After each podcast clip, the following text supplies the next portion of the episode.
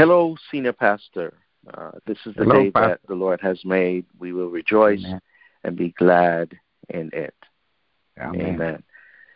Um, we're going to be talking about uh, wisdom from God today. Uh, wisdom from God. And um, we are, as we always do, we're going to divide it into three sections uh, source of true wisdom. Uh, we're going to be looking at Job 28, verse 12 through 28, uh, Proverbs 2, verses uh, 1 through 6, um, Proverbs 9, verses 10, or verse 10, sorry. Uh, uh, wisdom for living, Proverbs 3, verses 1 through 18, and Psalm 1, verses 1 through 6.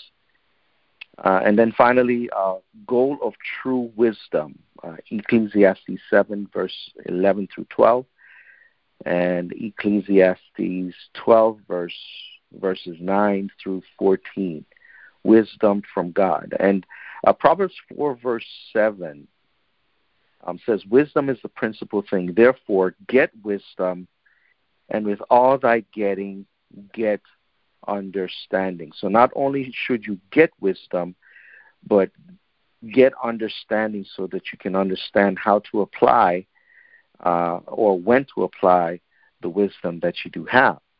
Um, we know that God is the source of true wisdom, and we must pursue godly wisdom. And I, I'll say that again God is the source of true wisdom.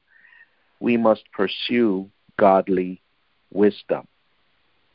In Proverbs 9, verse 10, it says, The fear of the Lord is the beginning of wisdom, and the knowledge of the holy is understanding. The fear of the Lord is the beginning of wisdom, and the knowledge of the holy is understanding. Uh, wisdom is a gift from God. Solomon Amen. found that out. Uh, he prayed for wisdom. Wisdom is a gift from God. The creation, uh, no, uh, King Solomon was renowned for wisdom and understanding, exceeding much, and largeness of heart. Uh, 1 Kings 4, verse 29. Now, in the ancient world, the heart was the center of knowledge and understanding. The heart also acted as one's conscience, which is the seat of moral and ethical thought. Solomon's wisdom was understood as great intelligence, that is, knowledge of the laws and literature of the world around him. It was the integration of heart and mind around the wisdom of God that enabled Solomon to administer justice. In Hebrew wisdom literature, the tree of life is a symbol for the gift of divine wisdom found in Proverbs 3 verses verse 13 and verse 18. Now, the creation story tells us that God placed two unique trees in the Garden of Eden the tree of life and the tree of the knowledge of good and evil in, in Genesis, chap- in Genesis chapter 2, verse 9. The tree of knowledge of good and evil symbolizes life without knowing God. Life without knowing God. Uh, that symbolizes the tree of knowledge of good and evil.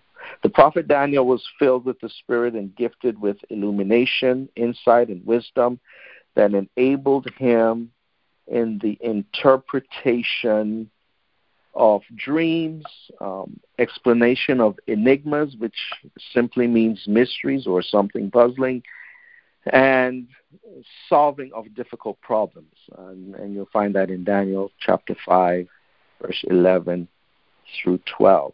Now, something that's interesting, uh, a Greek philosopher, uh, Socrates, he made this statement about wisdom. He said, The only true wisdom is in knowing you know nothing.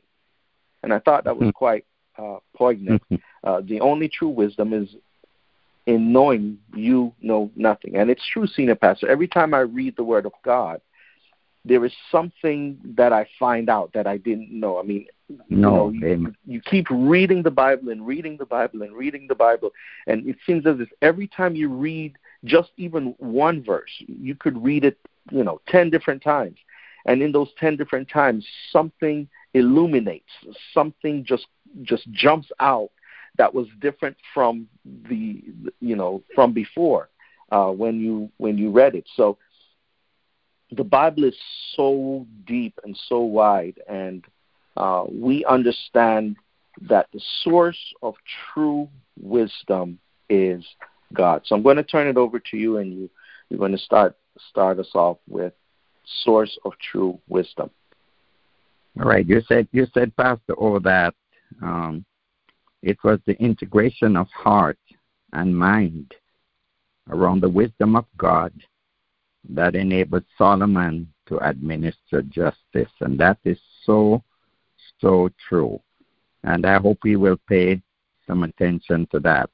The heart is telling you this, the mind says to do so, but is it in the plan of God? Does it fit in the plan of God, of what God wants you to do?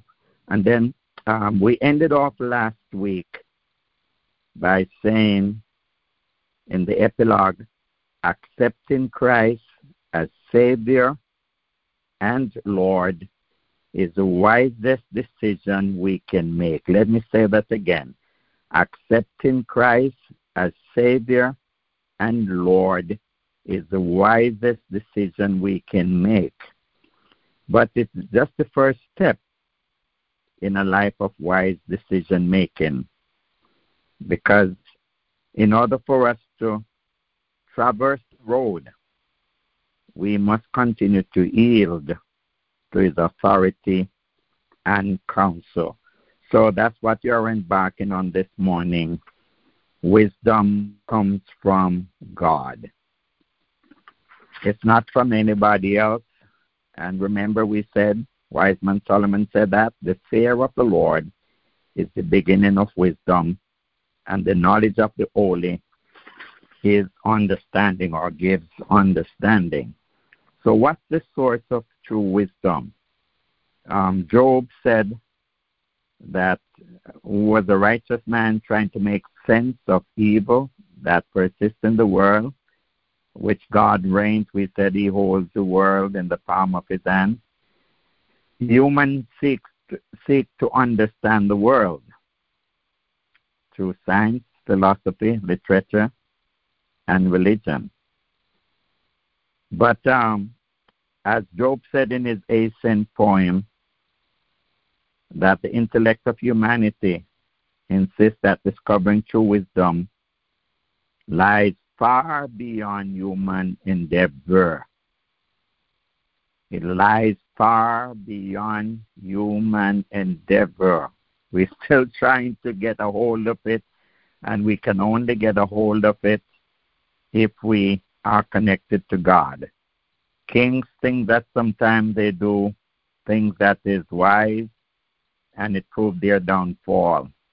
Presidents, governors, other leaders find out that whatever they were doing that they think, boy, I'm going to pull this off because this is the best thing I could do, and it failed. So let's pay some attention. Now, where wisdom cannot be found.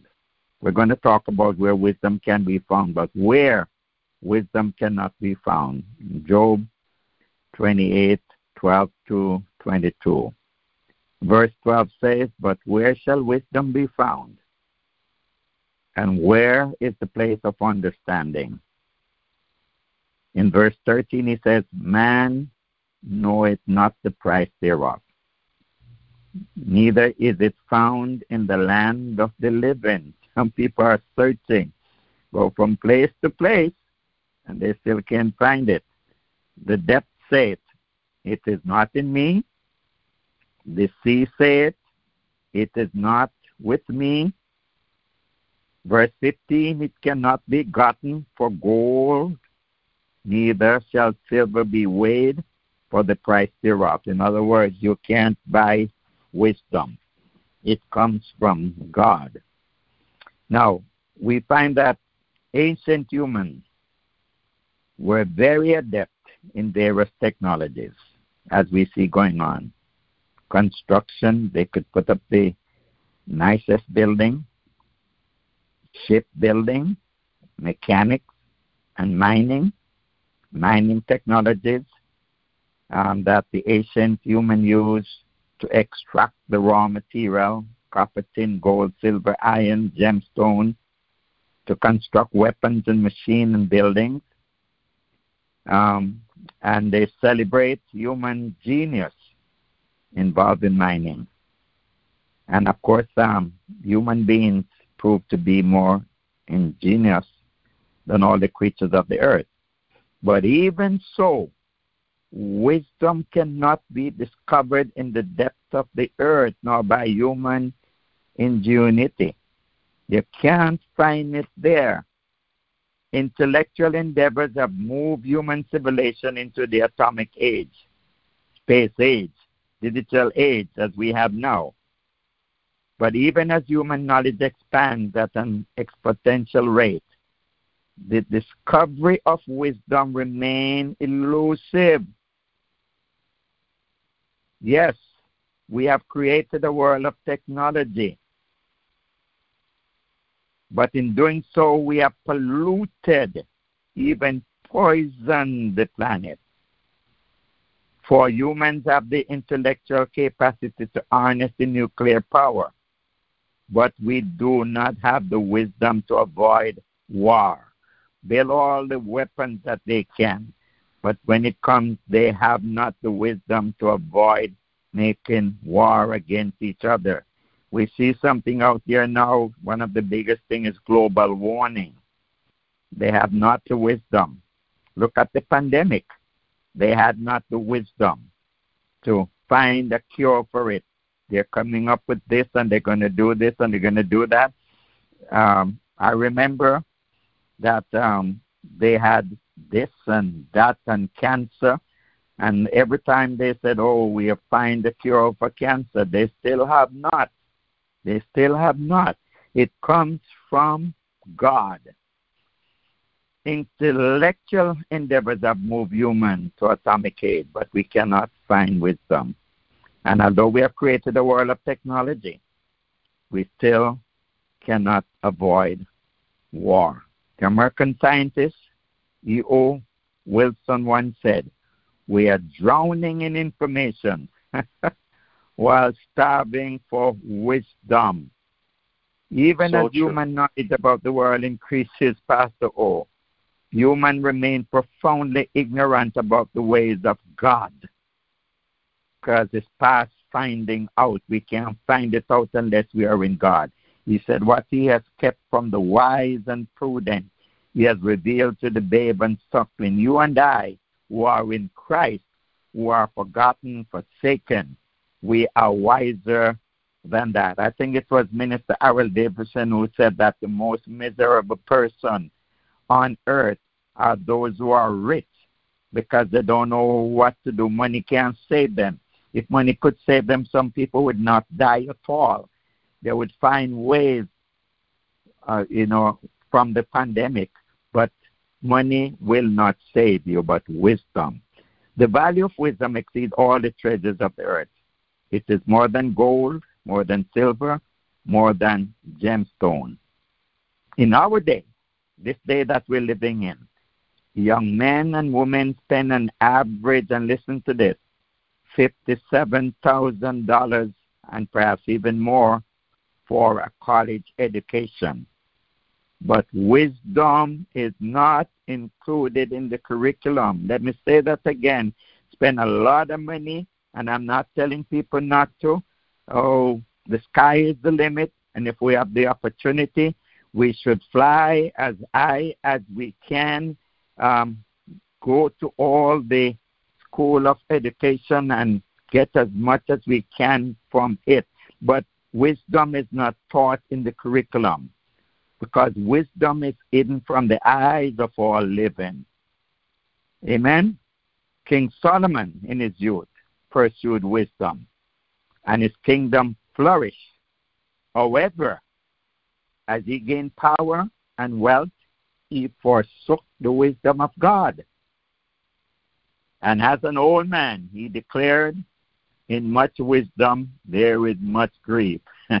and increasing knowledge results in increasing pain. And that is true. People get crazy. Um, we had a young guy that was walking downtown Kingston, and I was told that he was one of the most educated person, but he didn't know what to do with it, and it got the best of him, and he was walking around town, looking up in the in the skies, and you know that he was he was crazy in his mind. Now, don't get me wrong, that I'm saying that we should not pursue this.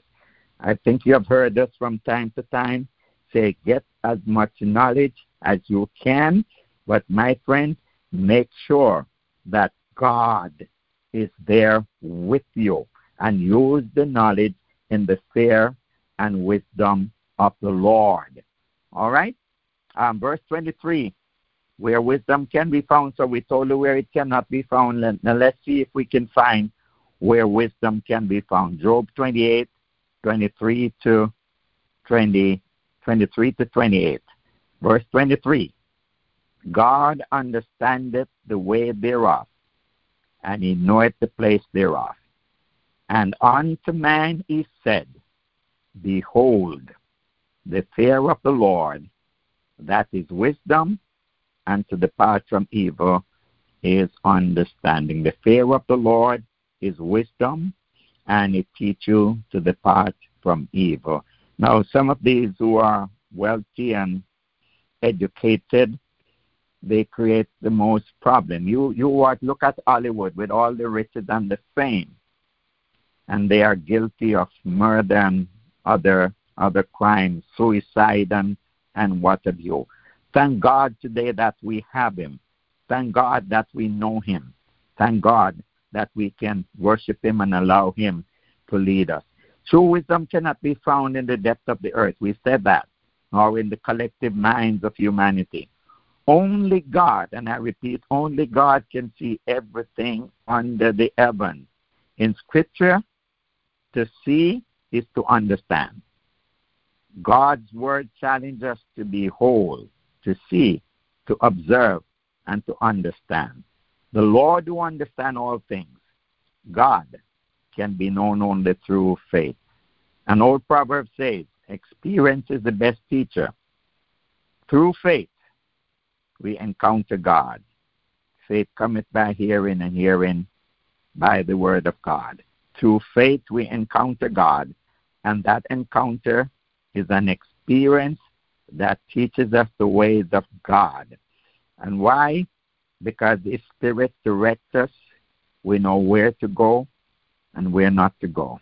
Sometimes we are going in the path of evil, and the Spirit just pulls us back and pulls you back from that accident and pull you back because you see that driver coming down the road and you think that's it, but God is with you. Uh, we know the ways of God. Among the gifts of the Spirit are words of wisdom and knowledge. Wisdom is a gift of God. Let me repeat that again. Wisdom is a gift of God that is to be nurtured through prayer, through the study of scriptures, and worship. And that's what we're doing right now. That's what we're doing right now. We are nurturing through prayer, through the study of the scriptures, and through worship. The apostles distinguished between the wisdom of the world and the wisdom of God. Worldly wisdom is at best foolishness, and a worse demonic. Worldly wisdom. Whereas worldly wisdom provokes jealousy and selfish ambition, godly wisdom is pure, peaceable, reasonable, and righteous. We find that in James 3 6 to 18. Job in um, chapter 28 28 says, Godly wisdom has two components. Number one, the fear of God and resisting evil.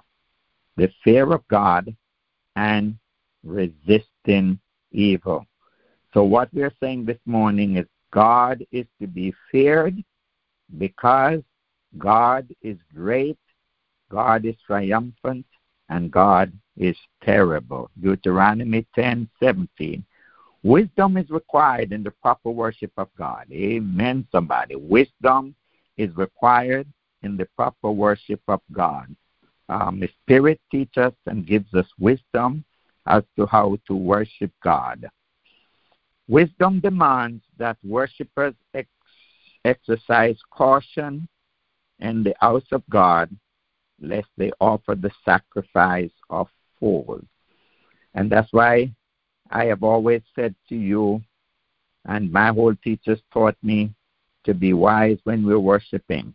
It's not all the time you're going to jump up and speak in tongues and knock down the benches and do all kind of things that people think we are crazy. Sometimes all it needs is just the word of God reaching you and the tears coming from your eyes. So that's what wise man Solomon said in Ecclesiastic 5 1 to 8. Wisdom demands that worshippers exercise caution in the house of God, lest they offer the sacrifice of fools.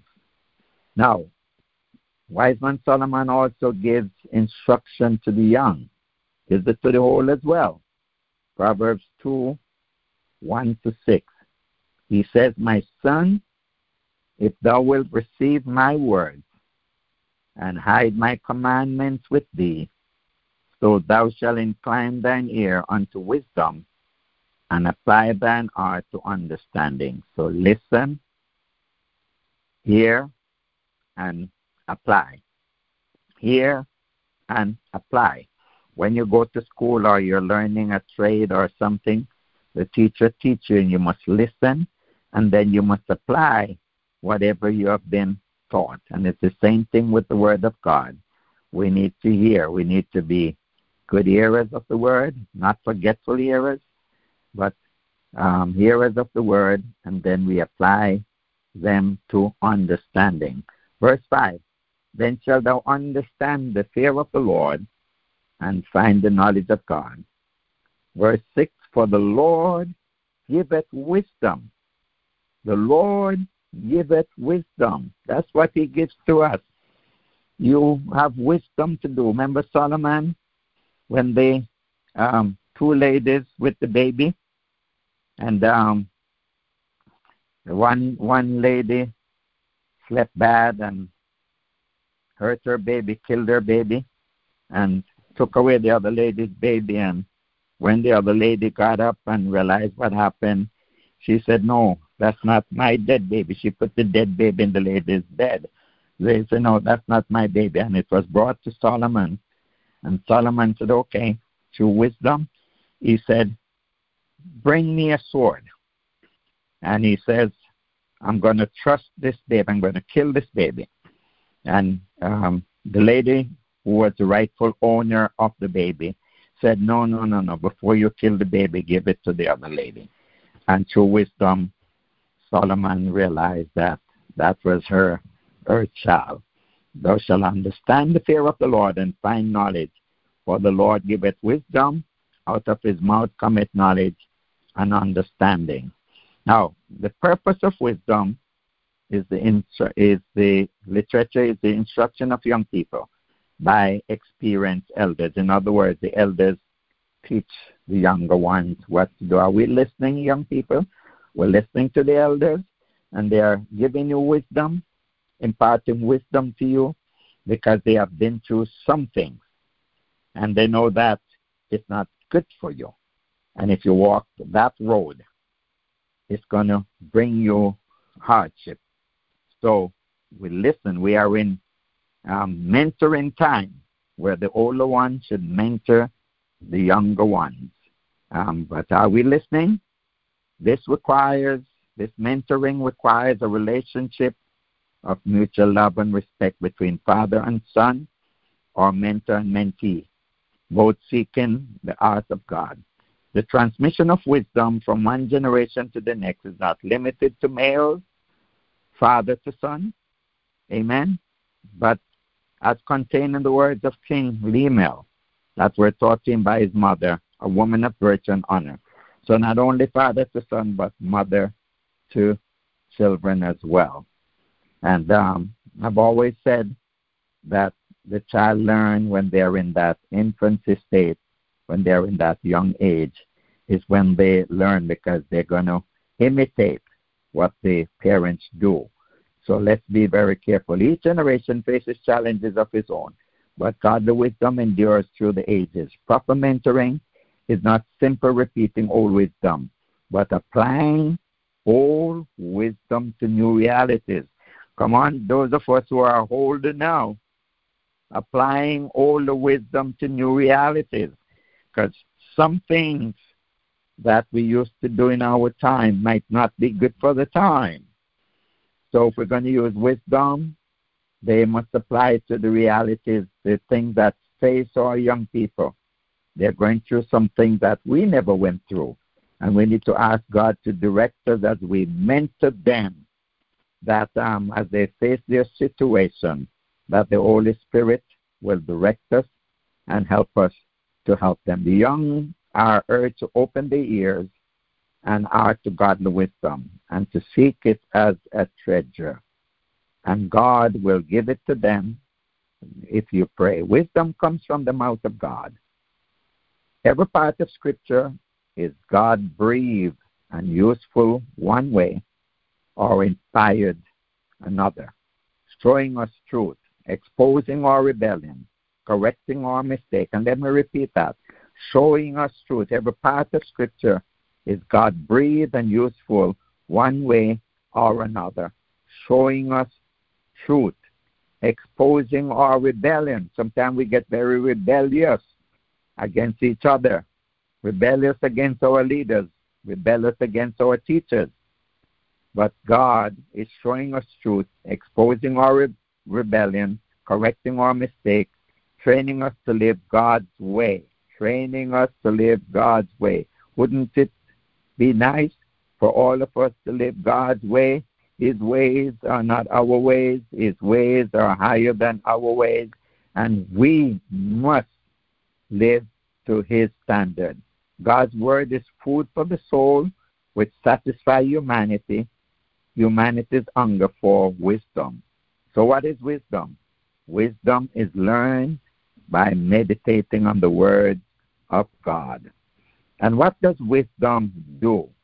And I'm going to turn it over to you in a little bit, Pastor O, as soon as I'm finished this segment, and you will take us through to the end. Wisdom leads to human flourishing. Proverbs 9:10 says, "The fear of the Lord is the beginning of wisdom, and the knowledge of the holy is understanding." What are we saying here? We're saying that God gave humans dominion to properly cultivate, maintain, and rule the earth, which requires divine wisdom. And that's what He gives to us dominion to properly cultivate, maintain, and rule the earth. You put that plant in, and you must maintain it, you must water it, you must pull the weeds from it, and then leave the rest to God. God gave such wisdom to Adam, who cultivated the garden, signifying judicious horticulture, and named the animals one by one, signifying proper animal husbandry. God has called humans, you and I, to wisely manage all the resources of the earth by caring for the earth. We bequeath our resources so that subsequent generation may thrive. Oh yes, by caring the earth. Don't mess up the earth. You know, we scatter things all over and make things worse and then we said, oh, the world is polluted. We pollute it. But God is calling on us today to manage our resources. And He gives grace to us. John Glenn was the first American to orbit the Earth in space. He's an icon of the space age and a man of faith and science. Returning from his last flight in space at the age of 77, he declared, To look out at this kind of creation and not believe in God is to me impossible. And just it just strengthens my faith. The Apostle Paul declared, For since the creation of the world, his invisible attributes, his eternal power and divine nature have been clearly seen, being understood through what has been made, so that they are without excuse. Intellect is God's gift to humans that allows us to discover and explain the world around us. Faith is God's gift that allows us to know God and trust God in those mysteries we cannot understand. All truth, scientific and religious, having source in the knowledge, has its source in the knowledge of God. All truth, scientific and religions, religious, has its source in the knowledge of God. I pray this morning that we will ask God for wisdom. Solomon didn't ask for riches, he asked for wisdom and understanding. And I need for us today to pray to the Lord to open up our wisdom, our understanding. Give us wisdom to understand the things that need to be understood. Remember, the fear of the Lord is the beginning of wisdom, and the knowledge of the holy is understanding. May you concentrate on this verse. The fear of the Lord is the beginning of wisdom, and the knowledge of the holy is understanding. All right, we have wisdom for living. Take it away, Pastor. Uh, thank you, Senior Pastor. Um, once we understand the source of true wisdom, and uh, of course we understand the source of true wisdom is, is God. Once we understand the source of true wisdom, then we need to know how to apply it. So not only do we have wisdom, we also need to get understanding. Um, but one of the things that we need to do first and foremost is to trust in the Lord. Um, Proverbs 3, verses 5 through 10 says, Trust in the Lord with all thine heart, and lean not to thine own understanding. In all thy ways acknowledge him, and he shall direct thy paths. Verse 9 says, Honor the Lord with thy substance, and with the first fruits of all thine increase. Verse 10 So shall thy barns be filled with plenty, and thy presses shall burst out with new wine. Now, that word first fruits, um, the Israelites were to give a tenth of all their increase or income from their fields, herds, yeah. flocks, and vineyards. They also were to give various offerings as part of their thanksgiving. God had provided for them, and as good stewards, they were to return a portion to Him right? That's what that word first fruits means in uh, Proverbs 3, verse 9, right? They were to give back a portion of what he had blessed them with.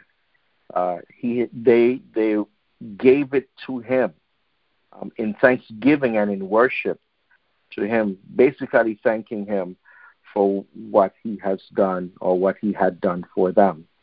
Uh, to trust in the Lord is to reject self reliance in favor of God's grace. It is to acknowledge that one's success is not self made, but Amen. God empowered. Amen. Right? We acknowledge that our success is not self made, but God empowered. God empower us to carry out our daily activities, to go to work, to, you know, make the money that we do, or to be able to buy what we need or what we have. Uh, it was God who empowered us to do so. He gave us the intellect, the skill, uh, the ability to do what we need to do in order to be successful. Um, and of course, there are varying degrees of success, but in this instance, it's talking about uh, God's divine providence over our life, that we don't have to live in a state of want, a state of hunger, a state of poverty. But He has given us the ability. Uh, many of us who moved to the United States, of course, are, are we, we migrated here. We are immigrants, and we came here in pursuit of a better life.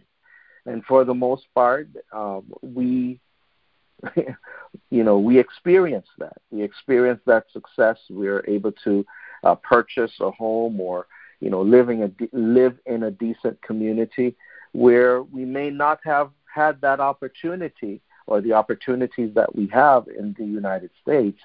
We may not have had that uh, from where we came from. So uh, we have been empowered by God to make certain decisions and to live, um, you know, in accordance to His Word, uh, and and understanding His purpose for our life. So that's very important for us to understand.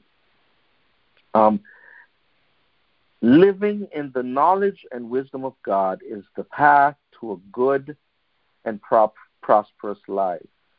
Amen. As we live in the wisdom of God, we discover His ways lead to a more fruitful and productive life. And uh, basically, uh, when I read this, um, Paul came to mind. He said, Whatever state that I'm in, I've learned to be content. Um, yeah. And that's the, you know, that's pretty much the motto of the modern Christian. We ought to learn to be content in whatever state that we're in. We must learn to be content. We must learn to to give it all to God and allow His purpose to be fulfilled in our life. Um, now, in Proverbs 3, verse 10, it says, So shall thy barns be filled with plenty, and thy presses shall burst out with new wine. Um, as a result of honoring God with their stewardship, uh, the Israelites would continue to enjoy harvest from their fields and vineyards. There would be sufficient harvest to fill the barns and wine presses. I mean, have we ever? I mean, in my experience, of course, there are times um, in in in the past, um, even now, there are times when you look at your refrigerator and you wonder how did it get so full? You know, um, it's because of God's provision. God did that. God empowered you to uh, be able to go to your various grocery stores and and you know fill your refrigerator. Uh, God did that. God allowed that to happen. Other people don't have that luxury or even that opportunity. But for whatever reason, God, in His infinite wisdom, has allowed you, has allowed me to experience abundance. And for that, we ought to give Him all the praise and all the glory. Um, now, in wisdom for living, we ought to also understand that we must learn discipline. Why? Amen. Because discipline leads to discipleship. And in Proverbs 3, verse uh, 11 through 13, we find um, uh, Pro, um, Solomon saying here, My son, despise not the chastening of the Lord, neither be weary of his correction. For whom the Lord loveth, he correcteth even mm-hmm. as a father the son in whom he delighteth. Happy is the man that findeth wisdom, and the man that getteth understanding. Now, the wise person understands that even as we live according to the ways of God, sometimes life involves suffering. Suffering. Mm-hmm. Which should be understood as the chastening of the Lord. So even though for some of us, even though we live in the United States, we do go through um, times of suffering. We do go through times of need. And uh, here the lesson is, is reminding us that sometimes life involves suffering, and we must understand um, that is that it is the chastening of the Lord. Sometimes suffering is a consequence of sin, of course, we understand that, but God caused the people of Israel to wander through the wilderness for 40 years because of their rebellion. But it is a mistake to assume that all suffering issues from sinful behavior. The story of Job reminds us that even the righteous suffer. Oh, yes. And that human suffering has a redemptive purpose. Um, in, in my experience, I've found that when I've gone through a, a season of suffering, it is to strengthen my faith. And not only to strengthen my faith, but I have now something else to testify about. And that testimony could help someone else. So it's important for us to understand that it's, you know, um, suffering is not necessarily a consequence of sin all the time, but that, um, you know, even the righteous suffer. And we saw that um, in, you know, Job. when we looked um, in the life of Job. Um, in agreement with Proverbs 3, verse 12, the writer of Hebrews acknowledges the sorrowful aspects of suffering, but insists that suffering should be understood as the discipline of a loving Father, God, because it trains faith and produces holiness and righteousness. Living by godly wisdom leads to a longer, richer, and more peaceful life than one can know otherwise. Um, and I can attest to that. That is so true. Living by godly wisdom leads to a longer, richer, and more peaceful life. Um, you are at peace with God's decision. Um, you are accepting of what God is doing in your life because you understand that He is in control. And once you give everything to Him, then it all just makes sense. It really makes sense. You live a more peaceful life, you live a happier life, you find yourself um, more happy, more joyful, because you understand that this may be for a season, and if it's not for a season, then God is, for whatever reason, working things out uh, for His glory, and He's doing it through your life.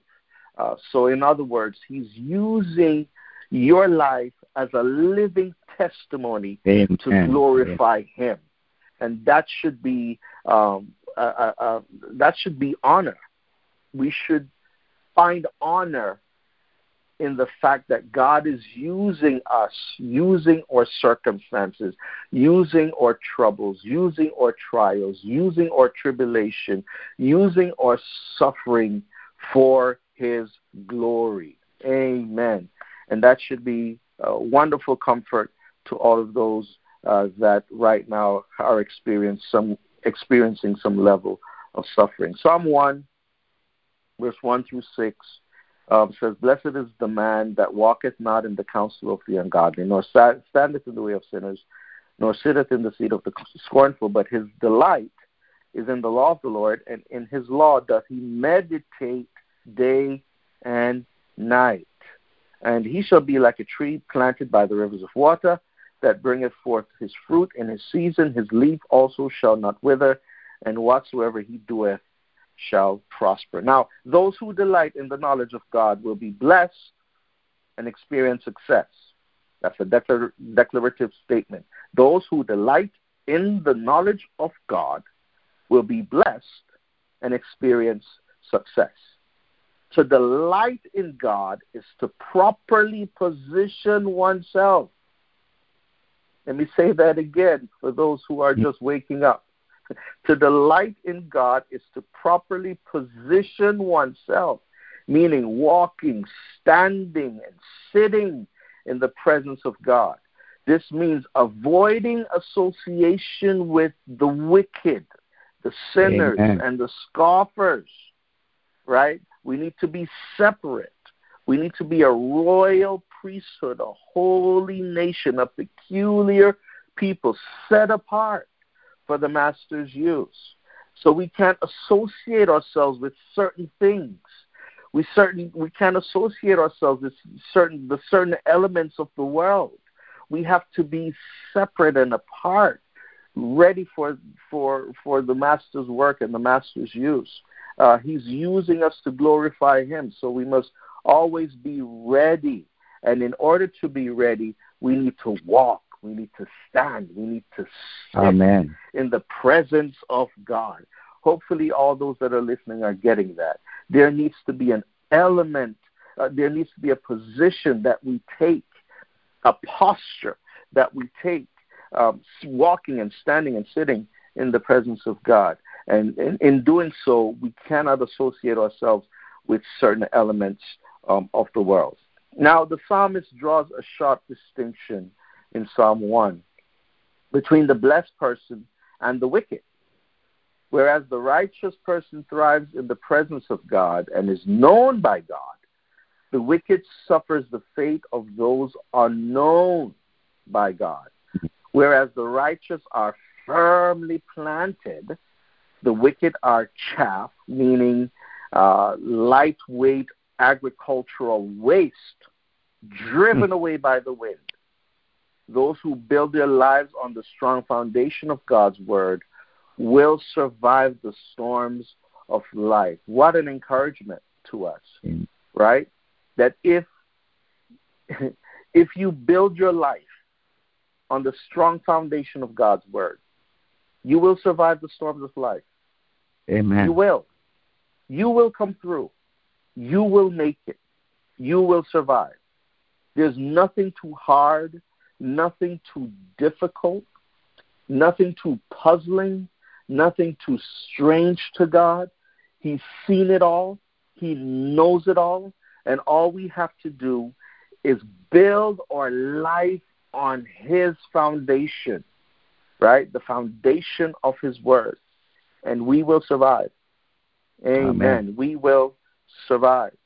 Uh, Psalm 1 verse 6 says, For the Lord knoweth the way of the righteous. He knows you. Yes. He sees you. He sees your commitment. He sees your sacrifice. He knows the way of the righteous. But the way of the ungodly shall perish. I don't want to be um, considered ungodly. I want to be on the right side.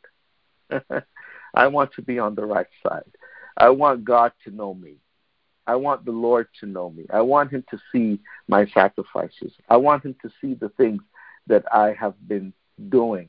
Um, and that he would be he will be well pleased with what I'm doing and the, and the things that I'm trying to accomplish for his kingdom. And I'm pretty sure that there are many people that can attest to that, that all the sacrifice, everything that you have done, all the years, all the commitment, uh, you know, all the prayers, all the worship, it's not going to be in vain. You will survive the storm. You will survive the storm. Amen. What a wonderful, wonderful testament to us today that we will survive the storms of life. Senior Pastor, do you want to uh, talk a little bit about a goal of true wisdom? Yes, and there is a goal, and we are all in life. We are all trying to pursue a goal. What is your goal in life? Um, in Christendom, the goal of true wisdom. If wisdom comes from God, then we must pursue that goal to have true wisdom. And um, Solomon here says it's an inheritance of life. So wisdom comes with an inheritance and by it there is profit to them that see the sun. For wisdom is a defense, and money is a defense. Wisdom is a defense, money is a defense, but the excellency of knowledge is that wisdom giveth life to them that have it. Do you have life today? Do you have wisdom? Throughout the Old Testament, the scripture here was referring to the writer referring to the promised land that we talk about. The children of Israel was going to the promised land, and we are waiting to go to our promised land. So, what was he suggesting here? The writer was suggesting that a good life, a good life, requires more than the promised land, requires more than wealth. So the call today is for those who lack wisdom that they are impervious. The text corresponds with the words of the law repeated by Jesus. And hear what Jesus said Man shall not live by bread alone, but man lives by everything that comes out, that proceeds out of the mouth of the Lord. Matthew 4 4 and Deuteronomy 8 3. Material wealth, and can I say that again?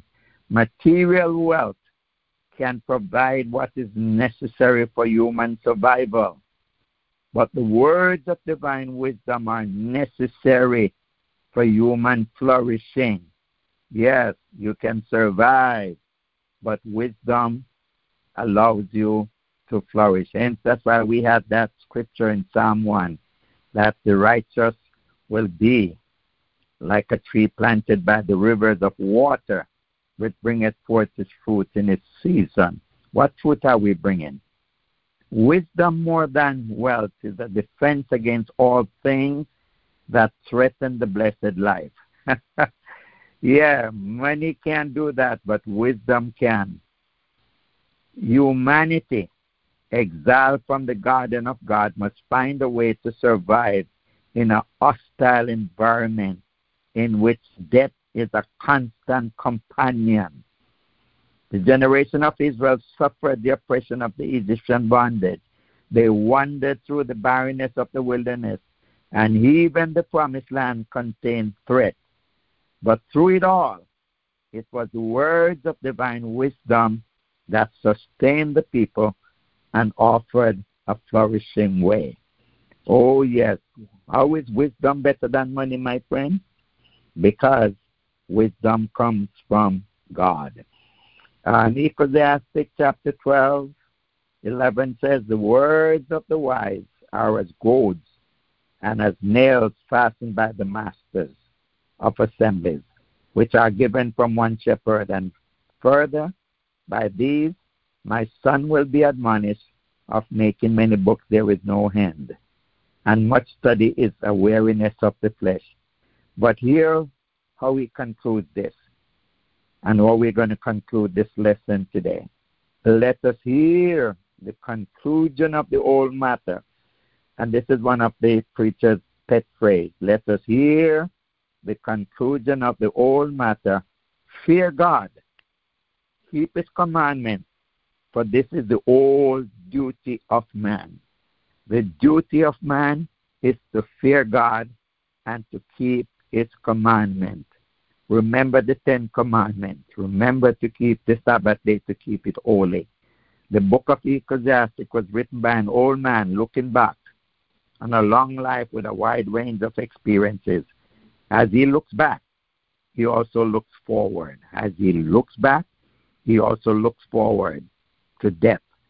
The Hebrew words translated as conclusion may also be translated as end Solomon here is contemplating his own death and struggles to find the meaning of life. He has discovered that power. Listen, children, he has discovered that power, pleasure, and wealth do not enrich the human experience. Of all the education that you can have, of all the wealth that you can have, of all the riches, the money that you can have, of all the houses, of all the, the land, the cars, everything, and life will still not be worth it. Life has been futile, live in vain. That's how Solomon saw it. There must be something, oh, praise God, there must be something more, something that endures beyond the grave there, um, let me repeat that because I'm, I'm so stirred up by that. There must be something more, something more than riches, something more than gold, something more than what wealth has to offer that endures beyond the grave.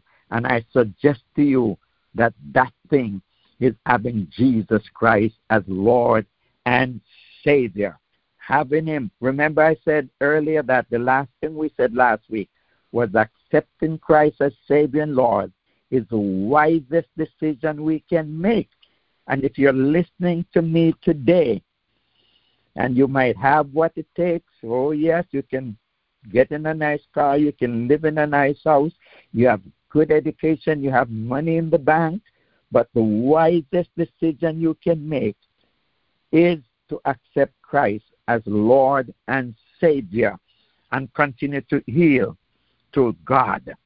Oh, yes, there must be something. Let me go back to that.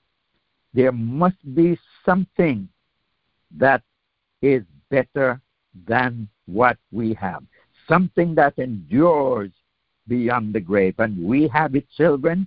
We have salvation. We have Jesus Christ as Lord and Savior. The only thing that endures beyond the grave is God.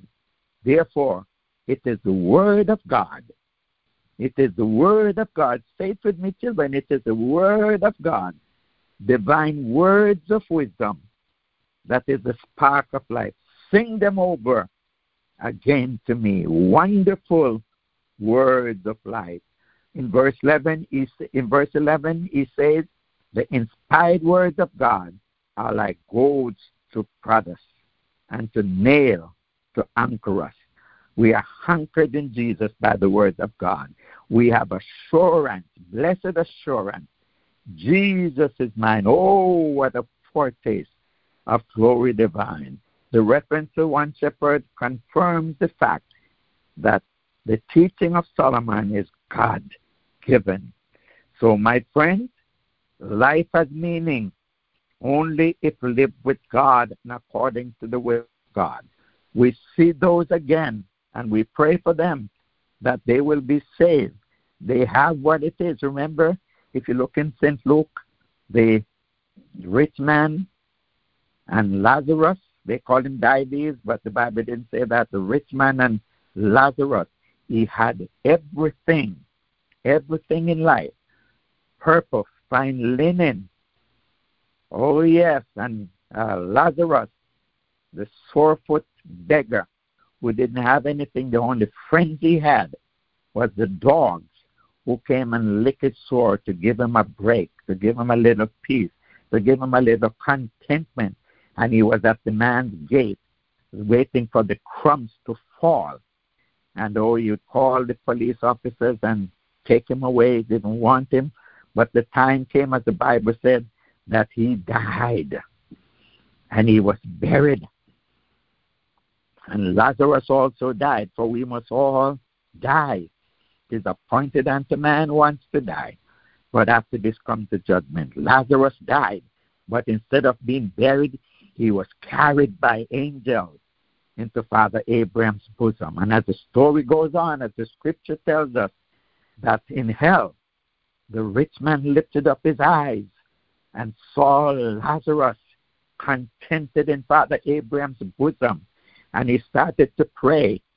And he says, Oh, I pray you, send Lazarus to dip his finger into water to cool my thirst, to quench my thirst, for it is hot down here and I'm tormented. Oh, yes, my friend, but, uh, um, oh, yes, Abraham said, Not so. It is too late. You had your chance. Then he prayed one more prayer. Send, send him. Send the beggar. Send the sorefoot beggar to my brethren and tell them not to come down here because it is hot down here. My friends, we have a chance now. We have a chance. Make it right. God's word is not merely letters and paper. It's alive. Believe and draw near, for it, it is it longs to dance in your heart and whisper to you in the night. Let me say that again. Lisa said that. God's word is not merely letters on paper, it's alive. Believe and draw near. Draw near in full assurance of, of faith, for it longs to dance in your heart and whisper to you in the night. My friends, let's get wisdom. The Apostle Paul referred to Jesus Christ as the wisdom of God and wisdom from God. John declares that Jesus is the Word with God, the Word who is God, and the Word who became flesh. Jesus is the personification of the Word of God and the wisdom of God. Jesus' words are essential to human life and flourishing. Christians are called to live according to his commandment. as the wisdom of God is the word of God, Jesus, I said, Jesus is the way, the truth, and the life. No man cometh to the Father but by me, said Jesus. Jesus' words are bread that sustain life. Jesus is the word of God who redeems humanity from the darkness of death. Jesus is the source of abundant life and eternal life. Jesus is the Alpha and the Omega, the beginning and the end, the living one who has defeated death forever. Without Christ, death makes life a futile endeavor. Life with Christ gives life eternal meaning. Oh, yes, my friend, believe in God today. Look to the end. Oh, yes, look to the end. Look to the end. Where will your soul be? Where will your soul spend eternity? Christ in you, the hope of glory. If you have not Christ, you have nothing. And you're going to lose out on the final day. Will he say, Depart from me, I know you not? Or will he say, Come, ye blessed of my Father, inherit what I have prepared for you. Let not your heart be troubled, he said. Ye believe in God. Believe also in me. In my Father's house are many mansions. If it were not so, I would have told you so. I go to prepare a place for you, and if I go, I will come again and receive unto myself, that where I am, there he may be also. May God bless you today. May He cause His face to shine upon you. May He give you peace. Oh, yes. God bless you. God bless you. God bless you. Amen. Amen. Senior Pastor, there's something that you said that really stuck with me. Um, and it was talking about in verse 11, uh, he says, The inspired words of God are like goads to prod us and nails to anchor us. And um, this is something I think we need to pay attention to as Christians, is that we're not fully anchored. We are Amen. not fully anchored in the Word of God. We are not fully anchored in the Word of God. Uh, Cam Logan, who is the author of Counting It Joy, a study of James 1, verse 2 through 8, says, For us to endure our times of trying, we must ask for wisdom. And in order for us to attain wisdom, we must go to God having faith and expecting it, even if it feels like we have been completely abandoned. And uh, Senior Pastor, we, we want to pray for those who feel completely abandoned. They may have been praying, um, asking for wisdom, uh, trying to attain wisdom, going to God, expecting His answer, having faith, doing all the things that they have heard to do. Um, they, have prayed, they have read their scripture. I mean, we, we know the drill. Uh, many of us who have been Christians for a long time, we know the drill. We know what to do. We know how to say our prayers. We, you know, we know uh, which scripture to read for the appropriate occasion or situation. And there are those that have done all of that and they still feel completely abandoned. They feel as if God is not there for them. And they just want an answer from the Lord. If you can, just say a prayer for those who feel completely abandoned at this time in their life. Praise God. Let's just bow our heads right where we are. Close our eyes. Look to Jesus. There is nothing in us except what we say from Him that can help you. But there is enough in His words to help you. And if you feel suicidal this morning, we want to point you to the way of Jesus. If you feel forgotten, you feel lost, you feel down, you feel weary, you feel sad, you feel brokenhearted, we point you to the way of Jesus. Remember what John 3:16 says, "For God so loved the world that he gave his only begotten Son, hallelujah, that whosoever believeth in him should not perish, but have everlasting life." And I'd like for those of you who have your heads bowed and your eyes closed, those who are saved, you know of somebody, a relative, a friend, an enemy, a next door neighbor that has not yet have their stakes in God, have not yet accepted Him as Lord and Savior. Won't you just call out their name this morning? Won't you just take them to the Lord? I need the prayers of those I love. That's our responsibility, is to be a tree planted is to be the tree of life, with its fruits available to those hungry for God. Jesus declared, Those whom I love, I reprove and discipline. Therefore, be zealous and repent. Let us pray this morning. Heavenly Father and our God, we come to you once again. We have prayed many prayers but we pray that this prayer today will come up to you as a memorial. We know that the enemy is always trying to stop the plan of God.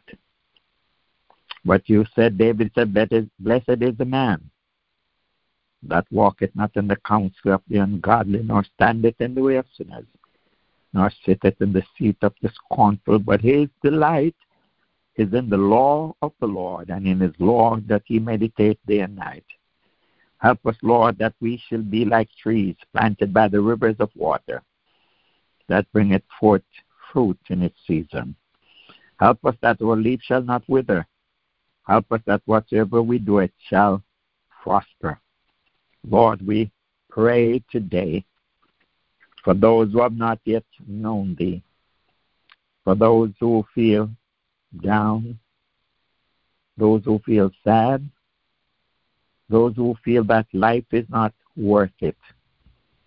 But I pray your spirit right now will speak to their heart. Help them to be reminded that life has meaning only if lived with God and according to the will of God. Help them to realize today that the Word of God is the source of life.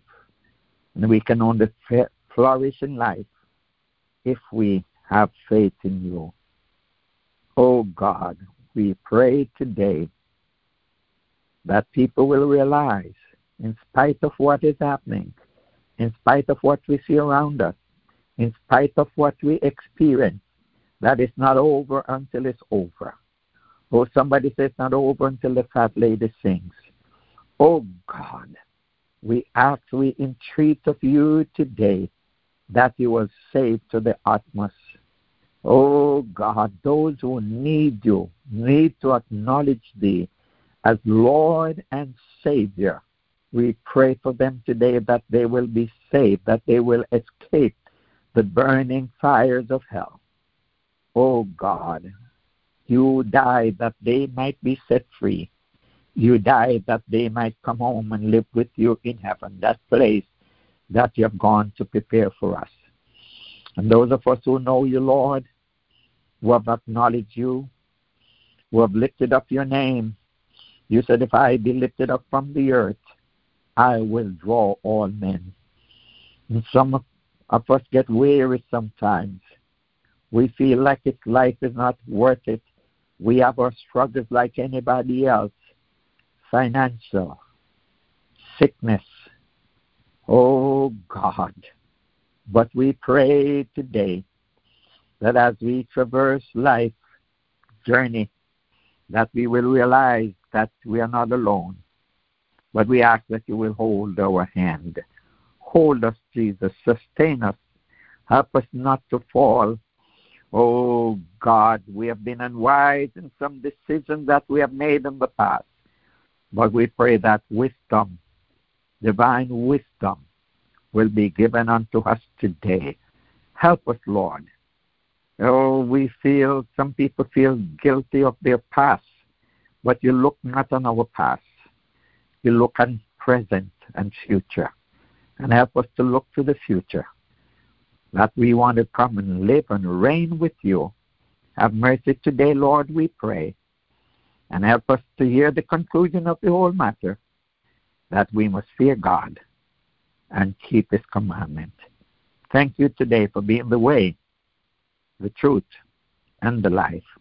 Thank you for being the bread that sustains life. Thank you for being the Word of God who redeem us from the darkness of death. And you are the source of our abundant life, and you give to us eternal life. Thank you for being the Alpha and the Omega, the beginning and the end, the living one who has defeated death. Oh God, we pray today that you will keep us from the evils of this world. We pray for our president, his wife, and those who have the COVID 19, those who are suffering. We pray, Lord. We pray for all those in government, those who are running for higher office, that you will give them wisdom wisdom to help your children. Sometimes they're running, and as they get in office, it's only about them and the power and the fame and the money that they can get. But God, we pray that this election will be a turnaround election. Oh God, and we entreat you, we ask of you today that you will give direction. As we get ready to cast our votes, Lord, help us that we will consult you first and that you will direct us as you want to di- direct the affairs of man. Bless us today. Bless every one of our members today, every one of our ministers today, those who are in college, or those who are home, those who are in sickness and ill health. Oh God, those who are sad this morning, those who are tired this morning, those who are weary this morning, we pray that you will have mercy. Thank you for hearing us today and for the rest of the day into the week and into the month and for the rest of this year and until you come and call for us. May we praise your name. We thank you today. We thank you. In the name of Jesus Christ, our Lord and our Savior. Amen.